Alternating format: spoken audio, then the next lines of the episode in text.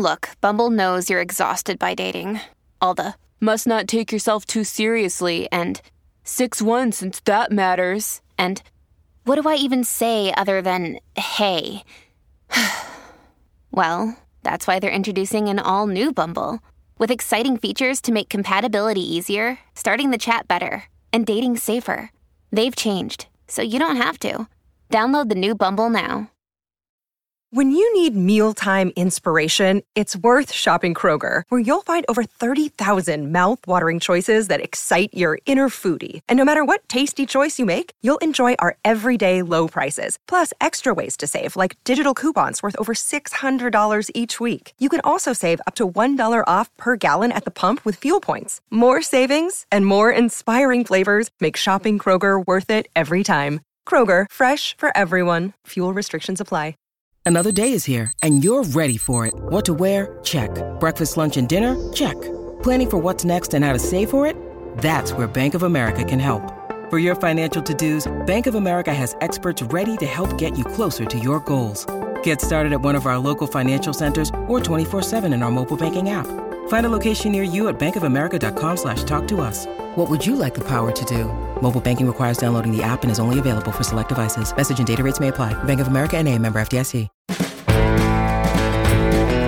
Hello and welcome to Whistle Stop, a podcast of campaign curiosities. I'm John Dickerson, host of Face the Nation.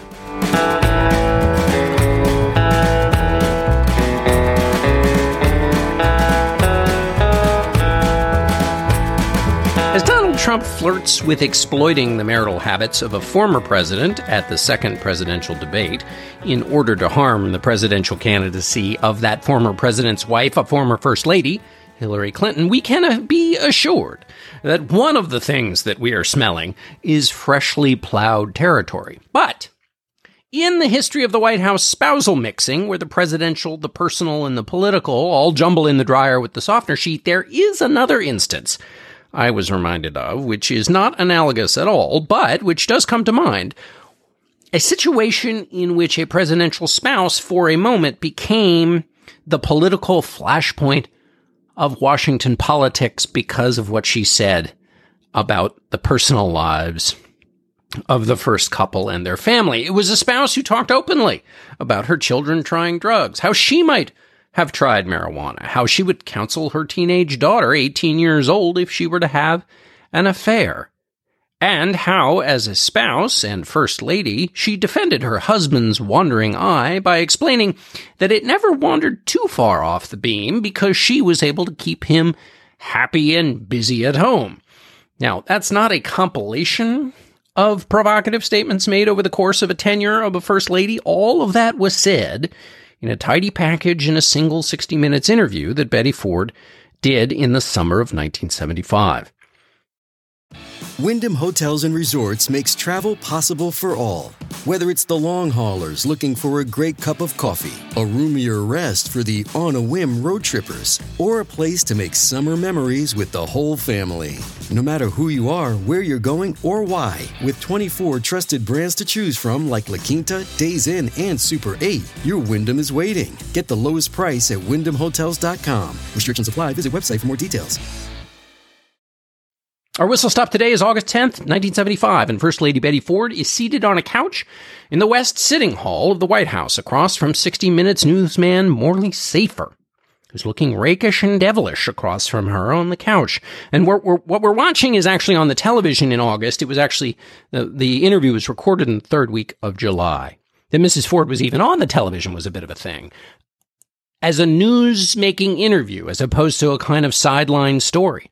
She was on there because she was seen as a specially and particularly candid first lady. And so the interview starts on that candid note. She had her own views, her own politics, and they were sometimes at odds with the politics of her husband. Here's how the broadcast began. I told my husband, if we have to go to the White House, okay, I will go. But I'm going as myself, and it's too late to change my pattern. And if they don't like it, then they'll just have to throw me out. It was the perfect quote to start the interview that would cause such a stir. Those 60 Minutes producers knew what they were doing. What did it mean for Betty Ford to be herself? It meant that she was going to be the same woman who had fought and survived breast cancer on the public stage. A year before the 60 Minutes interview, Betty Ford and her husband had been thrust into the White House after Richard Nixon's impeachment and resignation. Less than 2 months after Nixon tootled on up to the stairs of his helicopter, flashed the peace signs, and flew off to San Clemente, Betty Ford was diagnosed with breast cancer. And she went with a friend who was also getting a regular checkup. They discovered the lump in Betty Ford's breast, and she was told it had to be operated on the very next day. She was pulled into the operating room, looked up at her anesthetist, and said, "Good night, sweet prince." Breast cancer at the time was the leading killer of women between the ages of 40 and 45 years old, but only half the women were being treated. Why? Because cancer wasn't even the kind of thing you mentioned in someone's obituary if they died from cancer. You certainly didn't talk about breasts and women in public in a kind of way that would be, it was just too taboo. And suddenly the First Lady is being photographed in the hospital room, recovering from breast cancer, talking about it. And in fact, she was photographed throwing a football given to her by the Washington Redskins coach George Allen, throwing a football down the hallway to her husband. Suddenly, the evening news started carrying stories about women and breast cancer screenings, and there were lines of women getting checked out. Happy Rockefeller, the wife of the vice president, Nelson Rockefeller, went to go get checked up and found that she had breast cancer. And there was story after story like this started coming out. And this was a pivot for Betty Ford, for whom candor had been a disaster, really, in the beginning of the Ford presidency. She had come into the White House and explained that she and her husband would be sharing the same bedroom, which seems normal enough to us today, but the moralists didn't like the idea of the first couple canoodling. Then she said that she thought that there should be abortion rights. That also was not popular. But with breast cancer, suddenly what she was saying, or just even doing by being photographed and having this out in the public, was having this amazingly salutary effect. And here's the way she wrote about it in her autobiography. "Lying in the hospital, thinking of all those women going for cancer checkups because of me, I'd come to recognize more clearly the power of the woman in the White House. Not my power, but the power of the position, a power which could be used to help." Women were writing into her to explain how her experience had touched them and their experiences. Men had written in too. Men who were married to women who had had mastectomies were writing in and saying that they still loved their wives. They were bucking up the First Lady. She saw the way in which the office and her public wrestling with her diagnosis and treatment had created a connection with the country, had given voice to people who felt excluded, had given comfort to people who felt alone. Suddenly, the candor that was a part of Betty Ford's whole life had this bigger public aspect to it. "I was amazed," she wrote, "that I was now this important person." So now we step back and we connect the personal story of Betty Ford and her increasing discovery of the power of candor in her own role as First Lady with two larger societal forces. The first, of course, is Watergate. Nixon, and with the Vietnam War, Johnson before him, had increased the idea about an imperial presidency in which the president uses the powers of the office to wall himself off and take the country in the wrong direction, where the people have no power to see what the president is doing or to hold him to account. The idea that that because of secrecy and because the presidency was closed off, the country was going in the wrong direction. So when the Fords come in, Ford, elevated when Agnew had to step down, was still living in his Alexandria house. So they did interviews with him in his kitchen that looked like everybody else's kitchen. He was regular Gerald Ford, a person who was elevated by Nixon because he knew he could get him confirmed by Congress, where Nixon had a great many friends. Nixon had made deals with Johnson. Johnson used to say, "You're a great fellow, you're just in the wrong party." And now Betty Ford, with her candor, breaking the mold of the White House years in Watergate, where it was all secrecy and walled off. Now, the larger societal force is also going on. The second larger societal force going on, obviously, is the rise of feminism. And in that context, in the rise of feminism, was the movement to make the personal political. Laura Coleman writes about this in her book, Right Star Rising, which is a great book about the rise of the conservative movement inside the Republican Party. And the argument from feminists was that when women shared their personal stories, it gave broader power to women. So Betty Ford was discovering in her own personal experience what was being promoted as a political movement in the broader context. And here's how Coleman writes about it. What had once seemed individual personal problems stood exposed as common, shaped by the societal, political, economic, and cultural institutions that kept women subordinate to men. So there is a larger conversation going on about women, their personal struggles, and how they've been shaped and occluded by a male-dominated world, or a world in which they were expected to behave in a certain fashion. So this larger political movement is happening. At the same time, Betty Ford is having her own personal political discovery. So now back to the 60 Minutes interview. So the 60 Minute interview takes place, and basically Betty Ford has realized through personal experience and national mood that candor is the order of the day. So the action starts almost immediately with Safer, who asks if she thinks her husband has ever had an affair. Now, first, a little detour. Can you imagine asking that now of a first lady? So this is 1975, and the sexual revolution is in full swing. So, hey, it's everybody's groovy, and the pill is in full swing. It's pre-AIDS. The strictures of the 50s and early 60s have come off.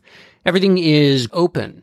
But when you think about the personal and the political, Gary Hart has made the case that after his race in 1988, in which he was exposed for having an alleged affair with Donna Rice, that the press has been on a precipitous decline, getting ever more interested in the personal lives of presidents. That was certainly true from 88 to 92, although in 1992, Bill Clinton was a bit of a special case. I would argue that after 88 and 92, the press inquiry into the personal lives of the candidates actually fell pretty dramatically.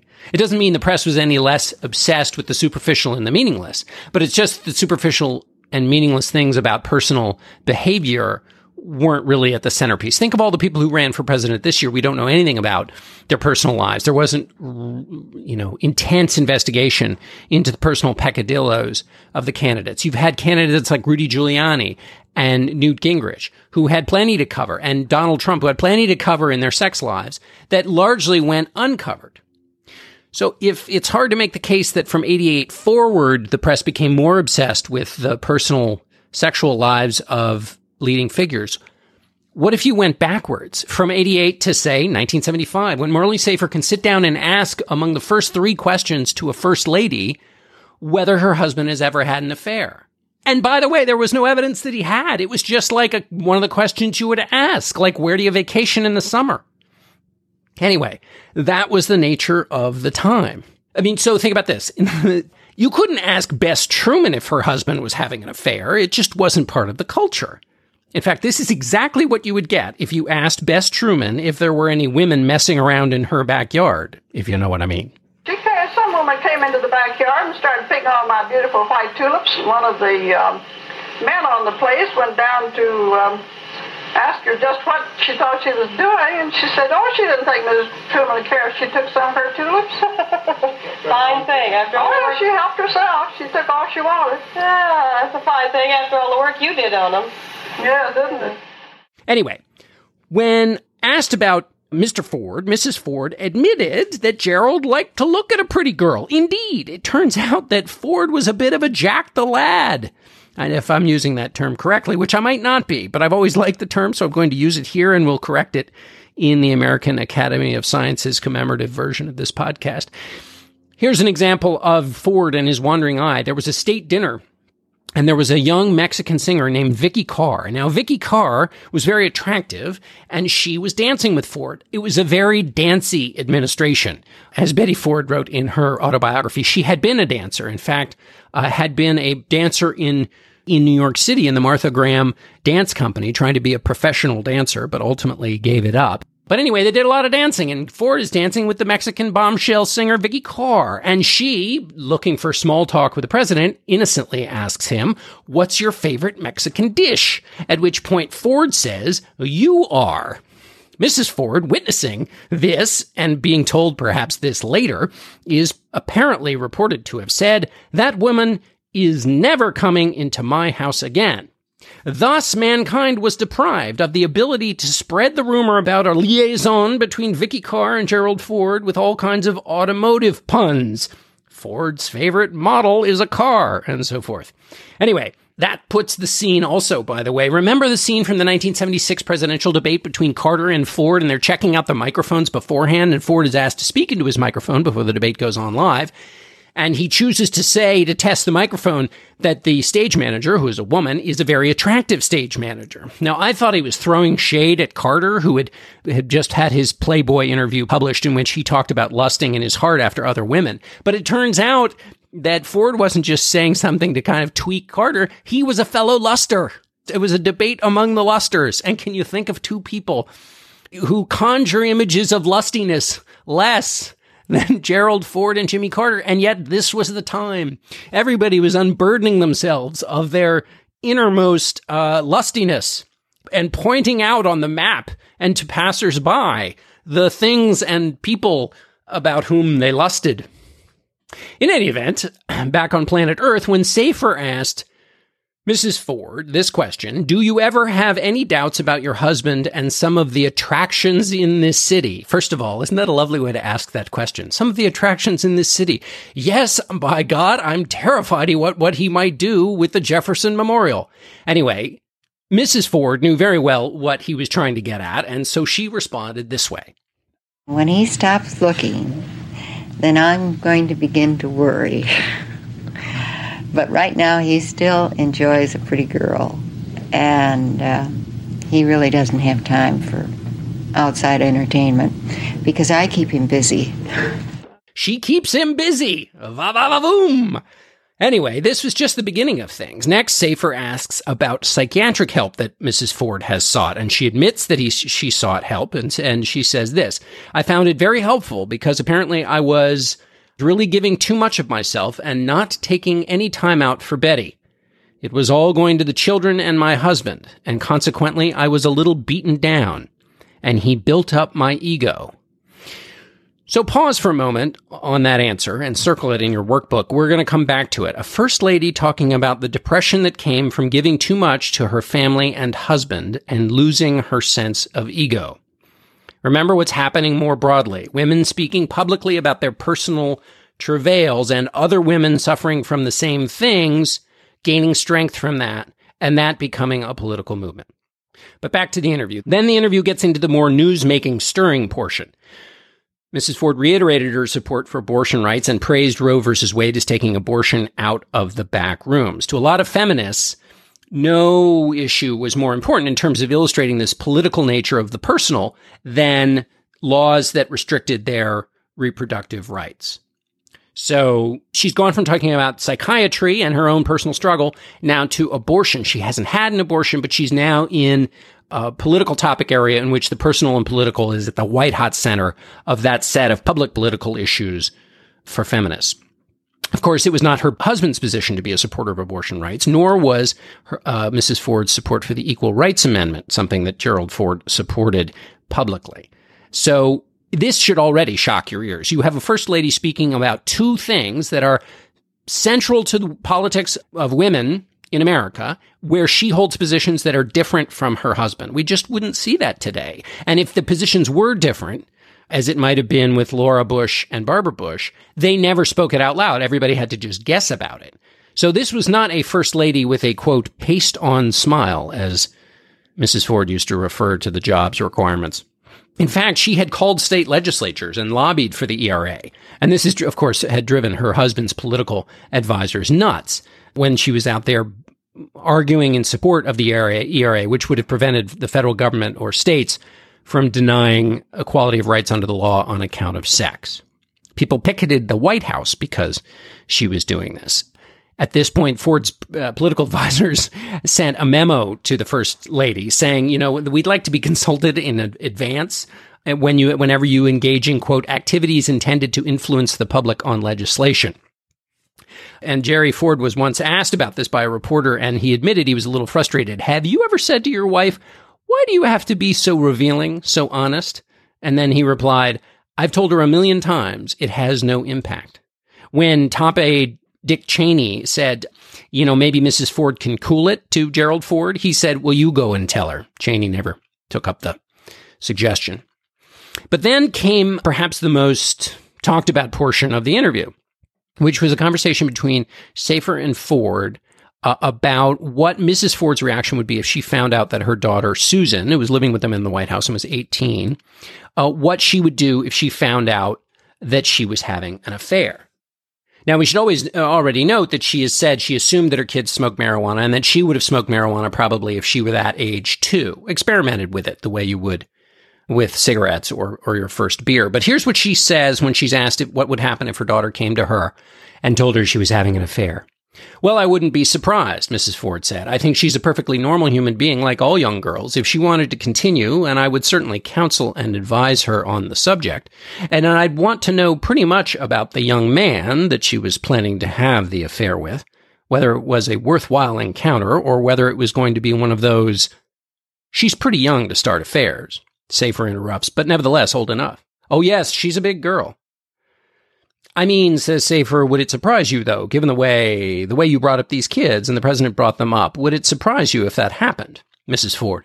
No, I think there's a complete freedom among young people now, and in some cases, I'm not sure that perhaps there would be less divorce. So, Susan Ford, marijuana, abortion, her husband's possible wandering eye, this was a turducken of trouble. Political trouble, that is, for the White House. And the judgments came fast and furious from conservative quarters. Here's the Manchester Union Leader writing, "The immorality of Mrs. Ford's remarks is almost exceeded by their stupidity. A disgusting spectacle. Coming from the First Lady in the White House, it disgraces the nation itself." And one lady wrote in and said, "Have we not the right to expect a more genteel, lofty moral code in the woman who willingly or not represents American womanhood?" And this is coming, by the way, from John Robert Greene's book, Betty Ford, Candor and Courage in the White House.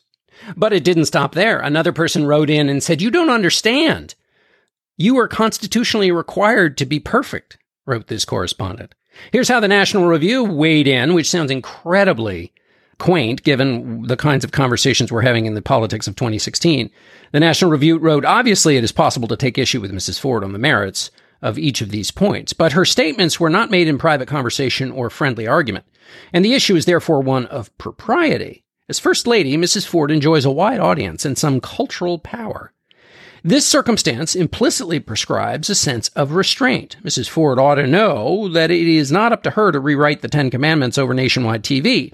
At the very least, she ought to realize that many Americans entertain very different convictions on drug use and abortion, and indeed regard the latter as, in fact, murder. Awareness of this would enjoin minimum good manners. Mrs. Ford's lobbying efforts in connection with cabinet and court nominations do not require comment, though she certainly owes Secretary Carla Hills an apology for claiming credit for her appointment." In the 60 Minutes interview, Mrs. Ford said she had lobbied her husband to have a woman on his top position in his administration. Back to the National Review. "What Mrs. Ford's behavior suggests on this and previous occasions is not so much a beguiling candor as the desire to exploit her position in order to establish a particular public personality, the trademark of which is the outrageous and newsy statement. She ought to have more respect for her position in the nation than to use it that way." So we talk a lot about political correctness in the current political context. Well, we have speech police on both the left and the right. This is speech police from the right. Of course, her son, Steve Ford, said that the reaction was that the country tried to fire her. But there were some pro-Betty Ford signs that showed up out in front of the White House. One said, "Jerry played football, but Betty knows the score."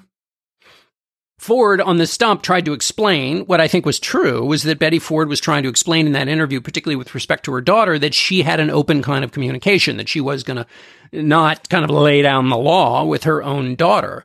And this became a problem for Dan Quayle and John McCain when they were asked the abortion question about their daughters, and basically said that it was a choice for them, which, of course, is what liberals had been claiming, that this should be a choice. And the correct answer that social conservatives wanted to hear was, I would say, absolutely not, and be more forceful in pushing back. So Gerald Ford said his wife was just trying to be, but Ford, by the way, privately had quipped, "You just lost me 10 million votes." And then he laughed and said, "No, maybe 20 million. So he went out and tried to clean things up a little bit. And this then caught him the ire of feminists, including Kitty Dukakis, who was then the first lady of Massachusetts, who took Ford to task by saying she, quote, "felt betrayed when I read that President Ford felt it necessary to articulate his wife's views." Quote, "I feel Mrs. Ford articulated what many of us have found refreshing." Meanwhile, by the way, Susan Ford had to speak up and say, well, she wasn't really planning on having any affairs, just straighten that up. But then she said, quote, "Imagine a teenager having your mother support your right to have an affair. I didn't want to have an affair, but you try telling that to teenage boys." Can you imagine what it was like at school? Oh, dear. And then afterwards, Betty Ford compounded all of this when she gave an interview to McCall's magazine, was talking about how her pension is for basically responding when people ask her questions. "They've asked me everything but how often I sleep with my husband. And if they'd asked me that, I would have told them." So then, of course, she was asked when I asked her, said, and the writer writes, "When I asked her what she would have said had they asked her how often she sleeps with her husband, Betty Ford shot back, 'As often as possible.'" And letters started pouring in, 28,000 letters to the White House and to papers all over the country. Here's a representative sample in Chicago. "Mrs. Ford's interview on TV amazed and shocked me. Immorality has been increasing, and Mrs. Ford's comments will add to the blight. Many young people will construe her remarks as a green light for fornication. Such remarks will not help elect Mr. Ford if he is the Republican candidate in 1976. Another letter. "What kind of an example is Mrs. Ford setting? I think differently of her now. She and Jerry may as well start packing." "I was shocked," writes another correspondent, "to learn that Mrs. Ford apparently condones premarital sex if it is a, quote, worthwhile encounter. At one time, such actions were deemed fornication or adultery and a frequent cause of divorce. If Mrs. Ford's moral philosophy is representative of our leading citizens, God help the United States." And finally, another one. "Now our First Lady tells us that premarital relations are good, can reduce the divorce rate. We are a decaying nation." "New rights say Betty is wrong," writes the Chicago Tribune.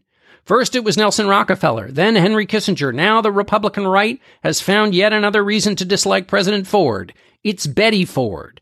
According to Representative Phil Crane of Illinois, a leader of conservative forces supporting former California Governor Ronald Reagan, Mrs. Ford's openness and candor in expressing her views on marijuana, abortion, and premarital sex will hurt Ford's chances of receiving the Republican nomination next year." Ah, and that's the point.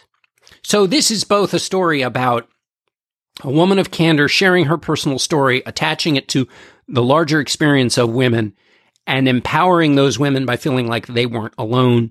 It's also a flashpoint moment in the televisation of American politics, the first big interview for a first lady in that kind of a setting. But it's also about the change in the Republican Party as the new right comes into ascension. The new right arguing on two fronts. One, that Kissinger and Nixon and Ford were too soft on the communists, and that there was a moral laxity that should be upheld by national leaders and was not being upheld. So you know about that from our conversation in previous Whistle Stops and in the much greater detail that I go into about the Ford-Reagan fight in the Whistle Stop book, which you all have and are buying for your loved ones. But this moral component of the new right is important because it gives rise to Phyllis Schlafly, who is one of the most important warriors for the moral component of the conservative movement. Just a couple of more reactions before we move on to Phyllis Schlafly to give you a sense of the dividing line that's now appearing in the Republican Party. "It shocked the hell out of me," said Clark Reed, who was the Mississippi Republican Party chairman. "In my part of the country and in my church, we take a dim view of this sort of thing. It's appalling. I don't think this immorality is so widespread as the news media implies. She made a hell of a mistake." The LA Times editorial is this way. "It is safe to say that millions of parents, if not accepted the inevitability of an America in which 18-year-old girls unabashedly share apartments and sleeping bags with their boyfriends. These parents are still fighting a rearguard action against what they see as a disastrous decline in moral standards, and they presumably do not welcome a situation where their daughter can say, 'Don't be so square. If it's okay with Mrs. Ford, what are you so uptight about?' The question is how many Americans are on which side, and do they feel strongly enough about it to influence their vote 15 months hence? So, 15 months hence, it's now a part of the election, and Phyllis Schlafly comes riding in, sounding the moral note. Schlafly's main job was her opposition to the ERA. So there was the ERA buttons that Betty Ford wore. Phyllis Schlafly wore stop ERA buttons, and stop stood for stop taking our privileges. She believed basically that the equality between the sexes violated the authority God gave husbands over their wives, as Paul advises in Ephesians 5:22, wives, submit yourselves unto your husbands as unto the Lord. She also said that the ERA would destroy the institution of marriage, and as a conservative who mistrusted Washington, she thought that the ERA would give the federal government too much power. And also, she felt like it got in the way of the free enterprise system. So here you see women's politics, particularly with the ERA, channeling through all of the conservative principles about the control of government, the family, and the values. She, Phyllis Schlafly, helped use the ERA to rally grassroots conservatives, particularly women. So, and she in doing so, she used some very colorful language about the unkempt, the lesbians, the radicals, the socialists, and the government employees who are trying to amend the United States to force us to conform to their demands. She was waging a war to, and this should sound familiar, quote, keep America good. So, as the founder of the Eagle Forum, she joined the battle against the feminists, and specifically against Betty Ford.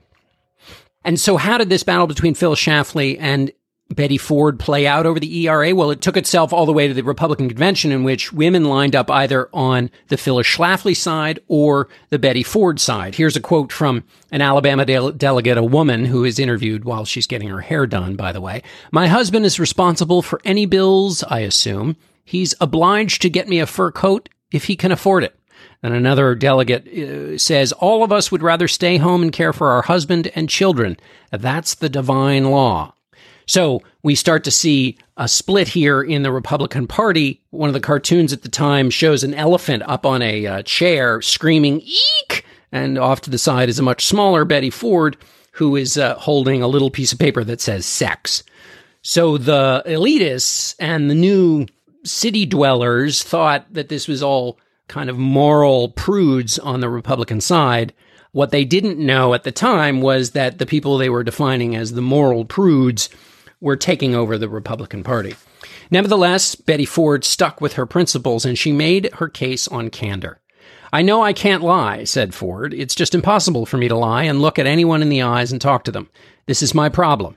If I did lie, I'd probably forget what I said and then turn around and tell the truth again. So I figured there's no sense in it." What this 60 Minutes episode is, and what it created and started, is more, though, than just a gaffe that causes a political split among people trying to gain power within a conservative movement or Republican Party. It is about candor in an age of secrets, and particularly about Betty Ford's personal journey coming out of her own personal trials. As one biographer put it, by being herself, she made it easier for millions of people to be themselves. And I guess my point is that she wasn't simply being candid about these ideas because it was the time. She was being candid in the service of breaking rigid social structures that had kept women penned in, and that had, in fact, kept her penned in.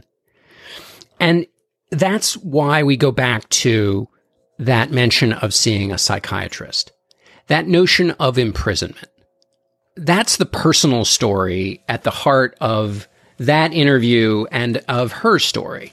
And I'll just read now from her autobiography about why breaking out of the rules that were set for you was such a powerful and important thing for her to do.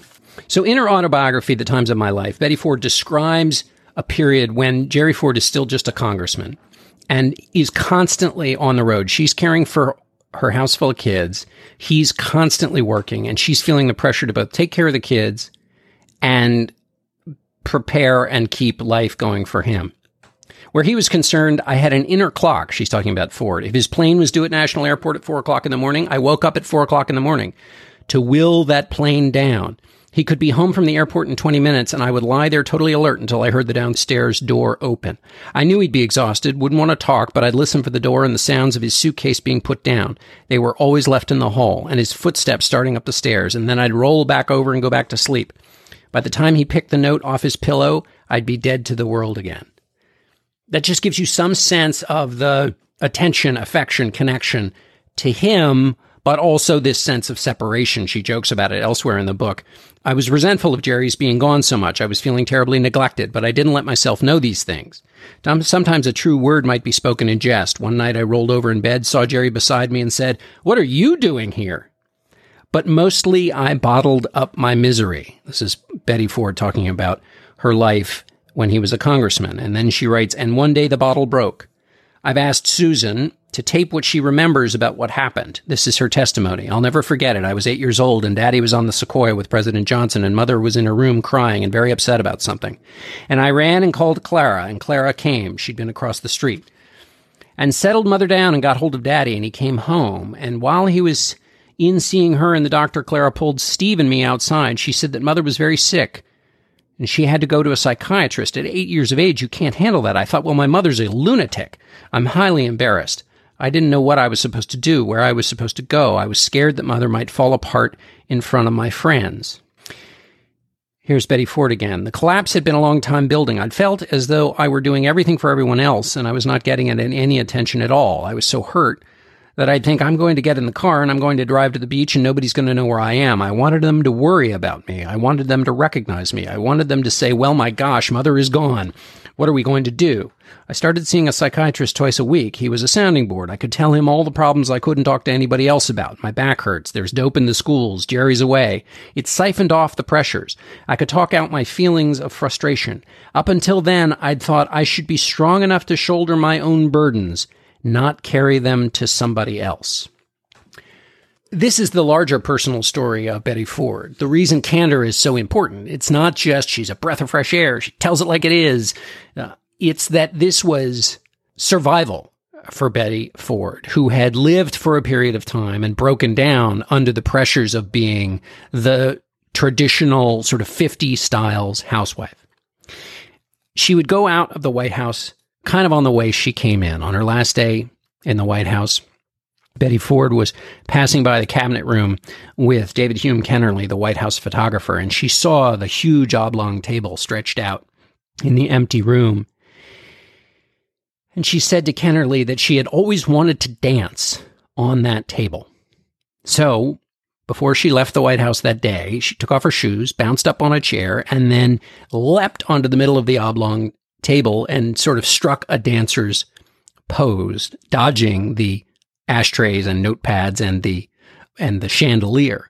The Martha Graham trained dancer put one hand on her hip, extended the other upward, and the picture is captured by David Hume Kennerly in her last day at the White House. This woman who had come in saying she was going to do it her own way, and on the very last moment of the last day, did it her own way as well. We'd love to hear what you think about Whistle Stop. Send us an email at podcast@slate.com, or even better, leave us a review on the iTunes store. It helps us spread the words. It can spread just a word or several words. Head over to the iTunes store. That's itunes.com/slate podcast. Our producer is Jocelyn Frank. Our executive producer of Panoply Podcast is Steve Lichtai, and our chief content officer is Andy Bowers. Whistle Stop is a part of the Panoply Network. Check out the entire roster of podcasts at itunes.com/Panoply. Our Whistle Stop Crackerjack researcher is Brian Rosenwald, who has helped usher in a new era of candor after our long national nightmare. I'm John Dickerson of Face the Nation. I'll be back in 2 weeks with another edition of Whistle Stop. Thanks for listening.